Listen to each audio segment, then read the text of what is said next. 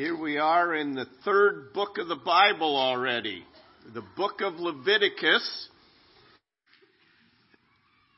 The book of Leviticus has been the graveyard for many people committed to reading through the Bible in a year. They start in on Genesis and there's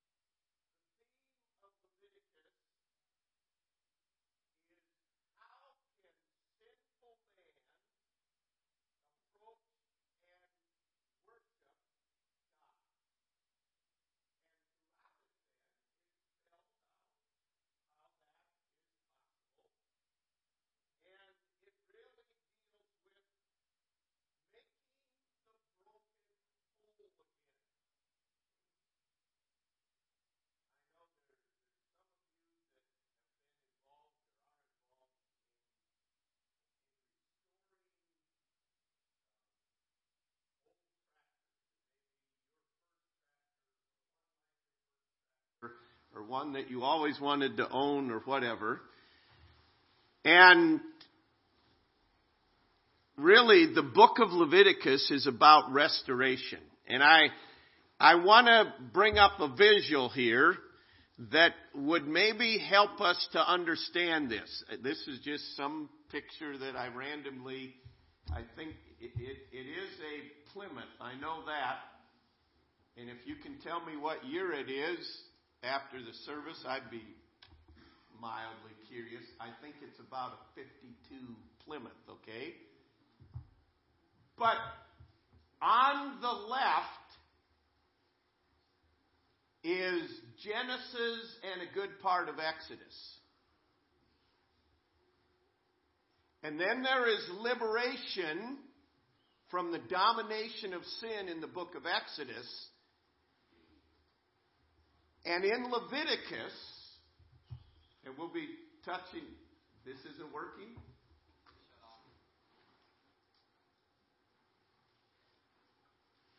I thought I turned it on, but I must have shut it off, right? Sorry about that. We're talking about broken things right here, okay? In the book of Leviticus, it is teaching us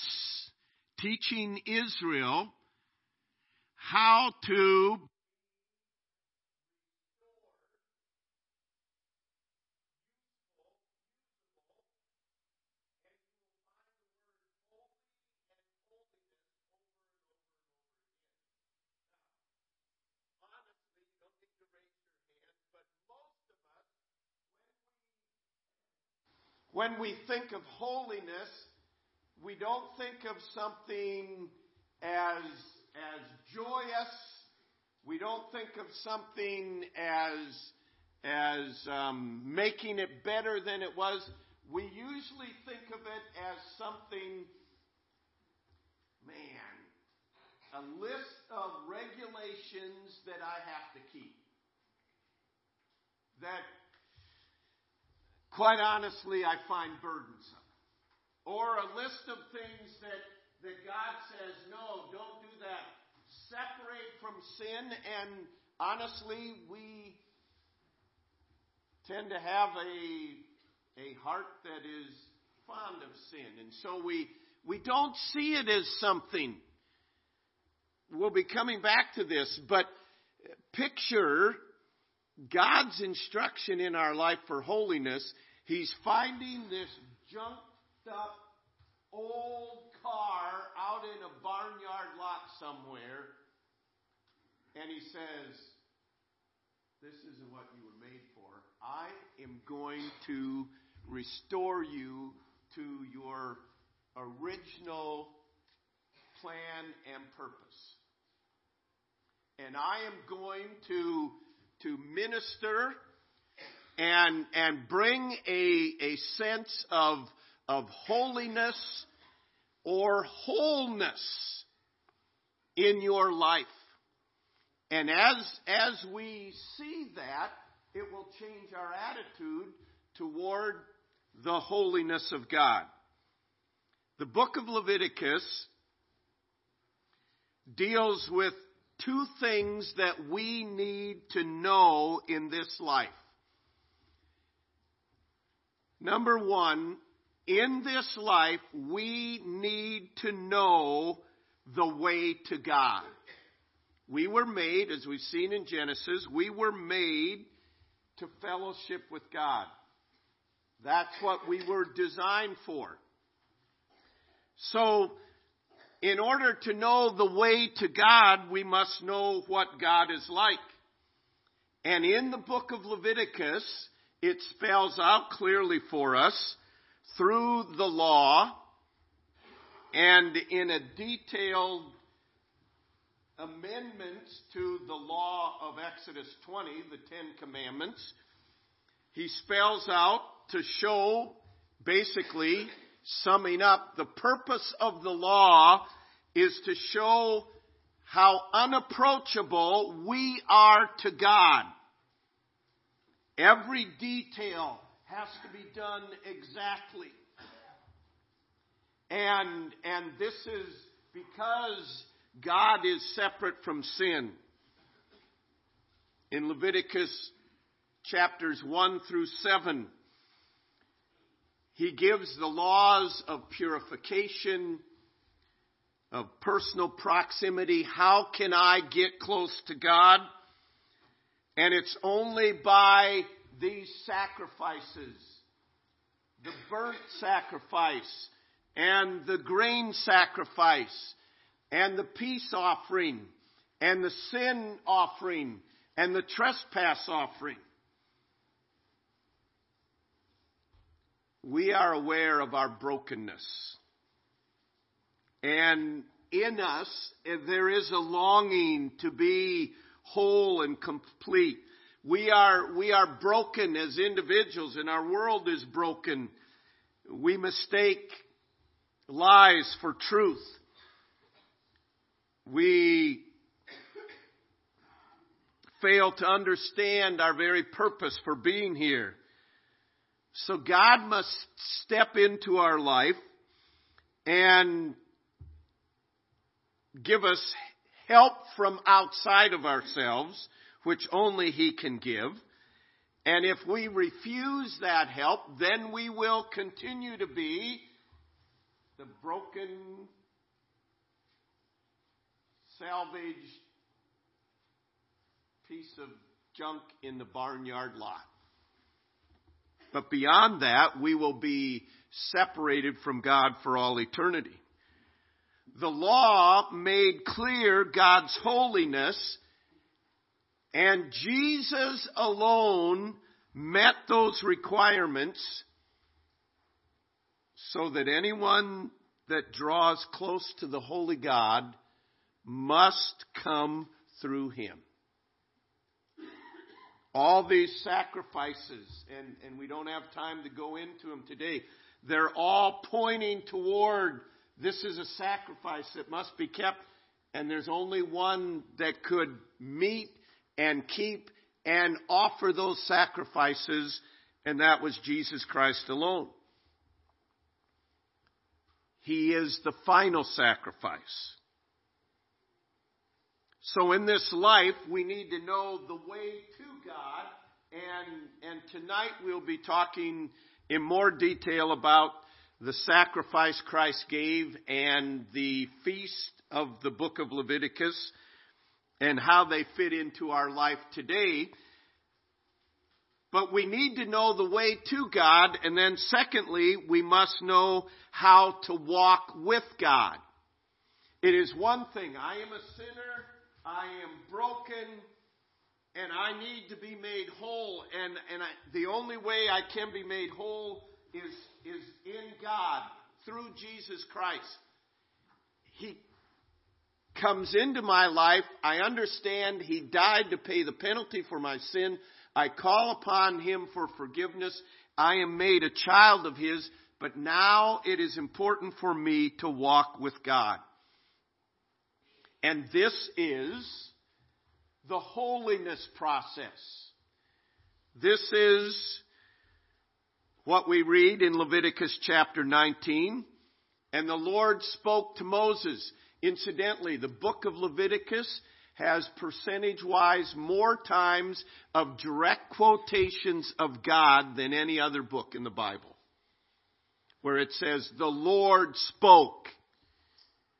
And you find over and over again in this book, as in Leviticus 19, 1 and 2, Leviticus 20 and verse 26, where he said, Speak to the children of Israel and say to them, be ye holy, for I am holy.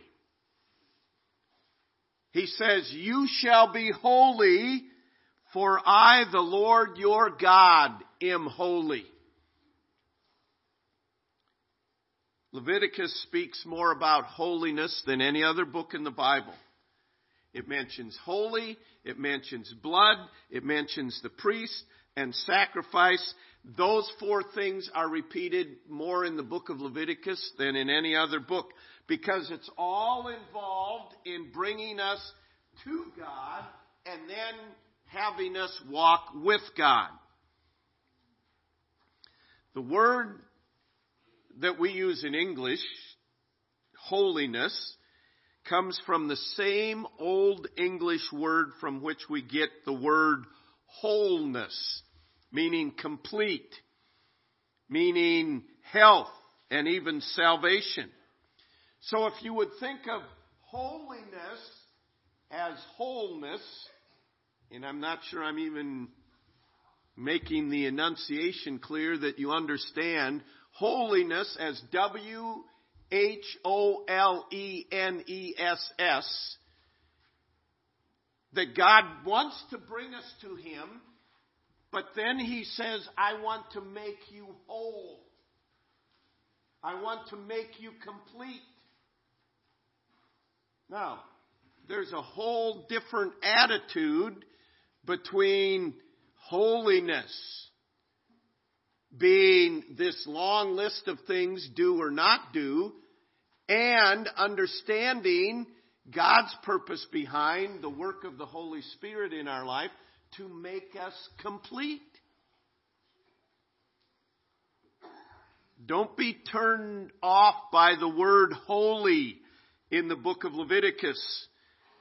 As I said, most people associate it with some kind of grimness. They, um, they allow it to have some sort of adverse effect on them of, of robbing them all the joy Your wholeness or holiness is the key to honoring God. I'm certain, going back to the image of the vehicle that we had, not that you need to go back to it now, but I am certain that there are vehicles that individuals have started restoring that they've never finished.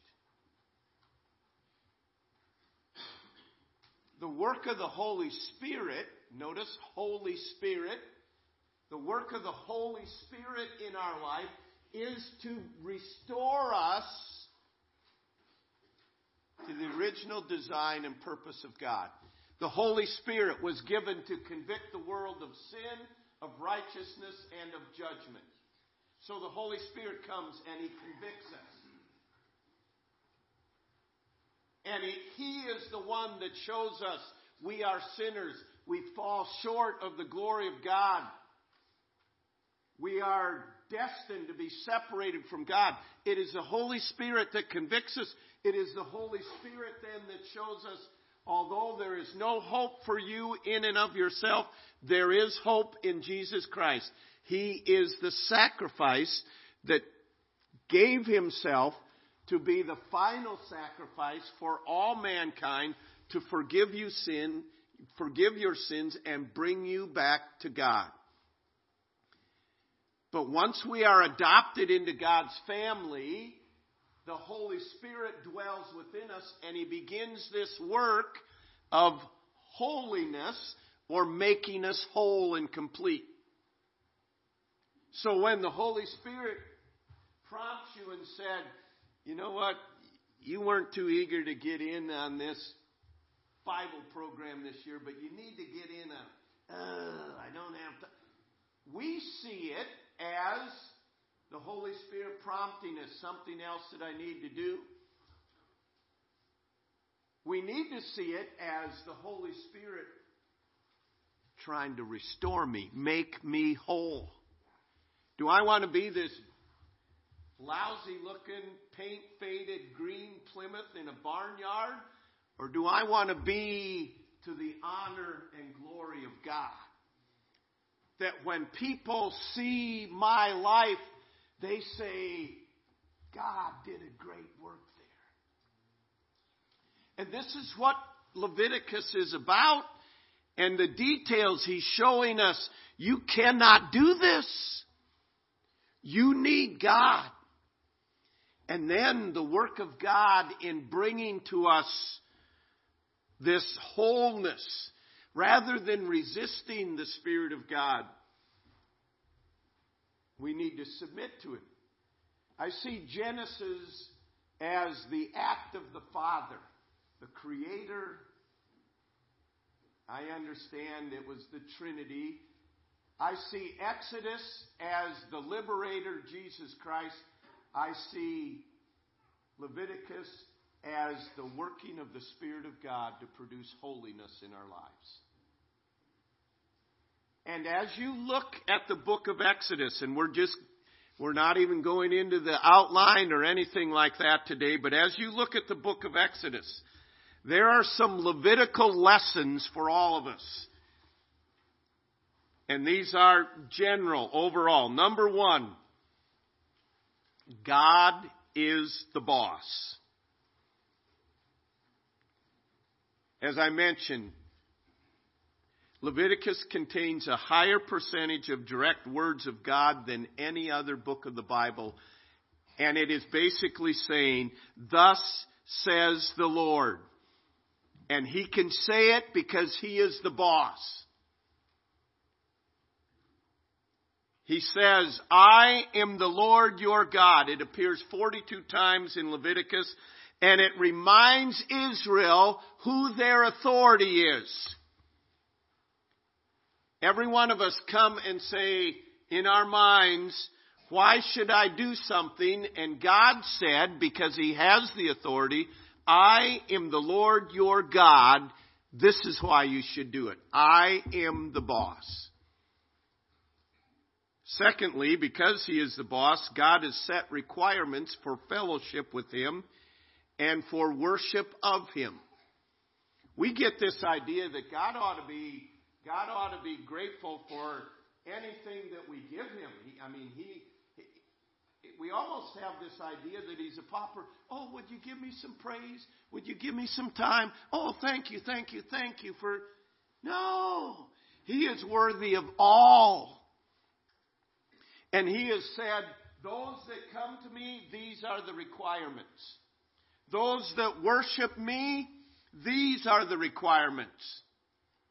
And we read in the book of Leviticus, chapter 10, Nadab and Abihu, sons of the priesthood, came and offered profane fire to God, and God said no. And he struck them down. Not, not every worship is accepted by God, and if you want to know the truth, the majority of man's worship is not accepted by God. Read, read through the prophets and you'll find that out. If I regard iniquity in my heart, the Lord will not hear me. If I bring my gift to the altar and know that I have aught in my heart toward my brother, he says, don't even offer your gift. God sets the parameters, the requirements for fellowship with him and worship of him. There, thirdly, there is only one way to access the Father, and that is by the blood of Jesus Christ. Leviticus shows that the only way to be separate from sin is through blood. It is mentioned over 80 times in this short book, and it makes clear that sin comes at an awful cost. I mean, if you've been reading this, you, you, you have to be struck with the, the immensity of this. Blood is mentioned more than any other subject in the book of Leviticus. And it shows that sin is awful and that sin makes a bloody mess of things. Honestly. The tabernacle would look more like a slaughtering house than it does what we would think of as a tabernacle, as a temple. I mean, think of it in this. It, it looked more like the Milo locker than it does the church. Why did he give that visual? I'm not saying the Milo locker is dirty. I'm saying there's blood everywhere, right? Why is he giving us that visual? To see the awfulness of sin. And, and we we tend to minimize sin. And, and God wanted to show the children of Israel no, your sin demands your sacrifice and it demands blood. Thankfully, we don't need the blood of animals because the blood of Jesus Christ covers all our sin. But you read through the book of Leviticus and you learn that a relationship with God is very personal. When an Israelite worshiper laid his hand on the animal victim, he identified himself with the animal as his substitute. There was a symbolic transfer of his sin to the animal, and it was his animal that he was offering that he brought. And in so doing, he transferred his guilt to the animal victim, which is a symbol of when we trust Jesus Christ for our sin, we have personally transferred the guilt and the penalty and the power of our sin to the Lamb of God, which taketh away the sin of the world. And it is a very personal thing to shed the blood of this animal, meaning my sin requires this. It's a personal relationship.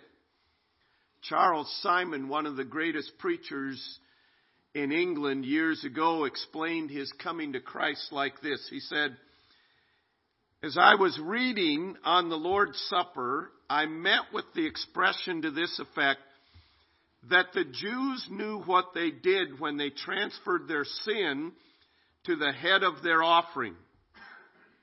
The thought came into my mind, what? May I transfer all my guilt to another? Has God provided an offering for me that I may lay my sins on his head? Then, God willing, I will not bear them on my own soul one moment longer.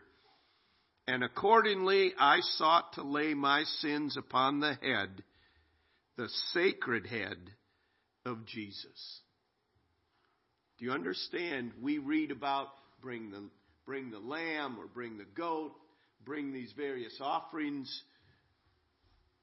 But as Hebrews says, without the shedding of blood, there is no remission of sin. And it is very, very, very personal.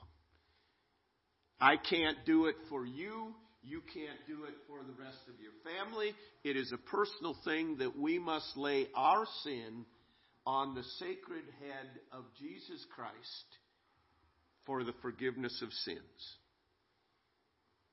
And when we do, the Holy Spirit of God comes into our life and we learn that God's ways are given to bring wholeness in every area of our life. As you get in and read through the book of Leviticus, you will find they will, there will be laws that are given regarding some very, very practical things of life, from sexuality to relationships with other people to when people die God's ways are given to bring wholeness in every area of life. He gave those laws to Israel to protect them, to bring wholeness.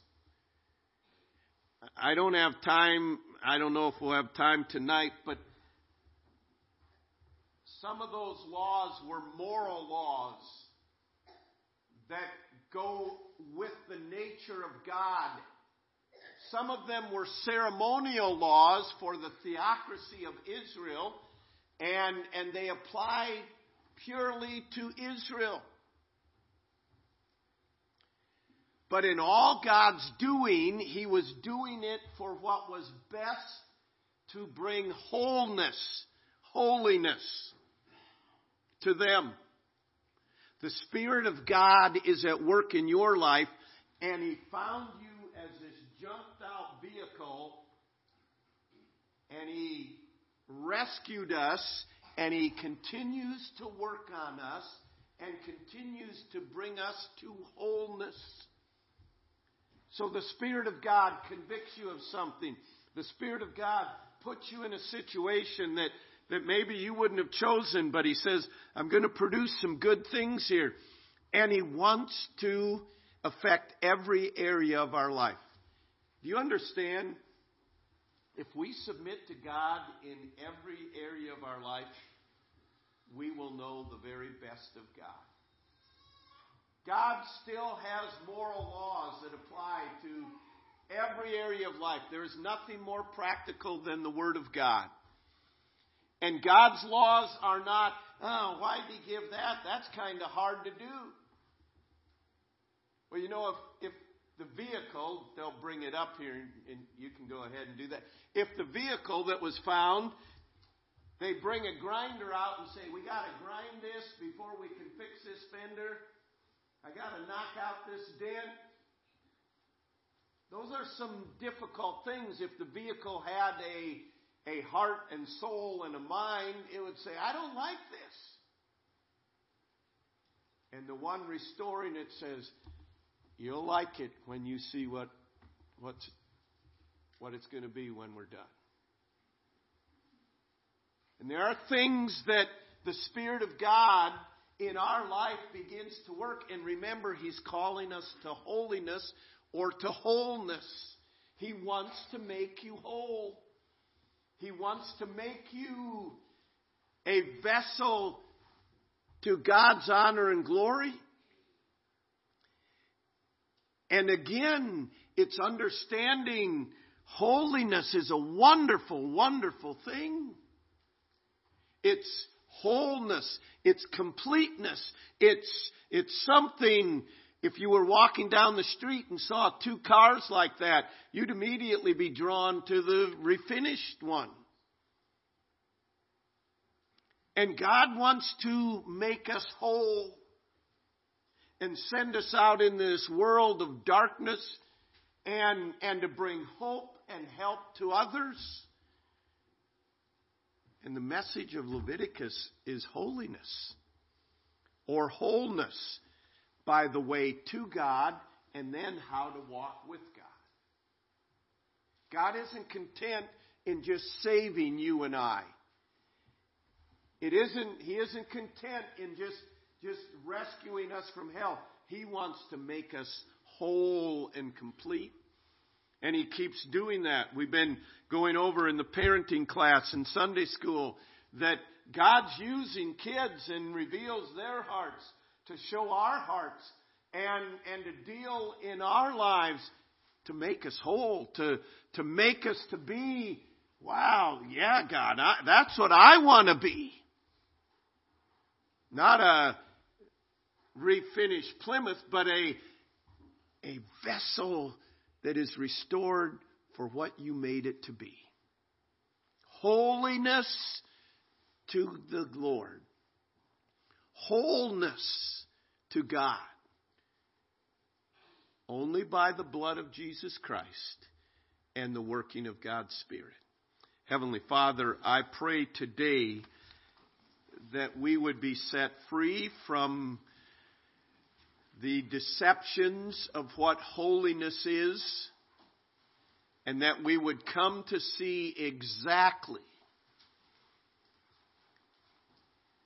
what you designed us to be, to know the holiness of you.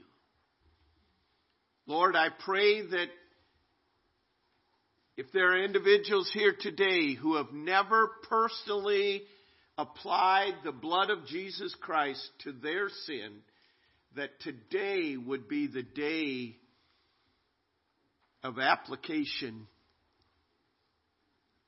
and liberation through the blood of Jesus Christ. And then, Lord, I pray for every believer here that we would understand the joy of holiness, that we would be committed to being made whole as men and women, as husbands and fathers and wives and mothers and children. And Lord, I pray that your wholeness would permeate every area of our lives and that we indeed would be vessels unto honor, fit for your use. Lord, forgive us where we've had an aversion to your holiness. Forgive us for not valuing the blood as we ought. And forgive us for not submitting to you and your ways. We pray in Jesus' name with thanksgiving. Amen. Let's stand together.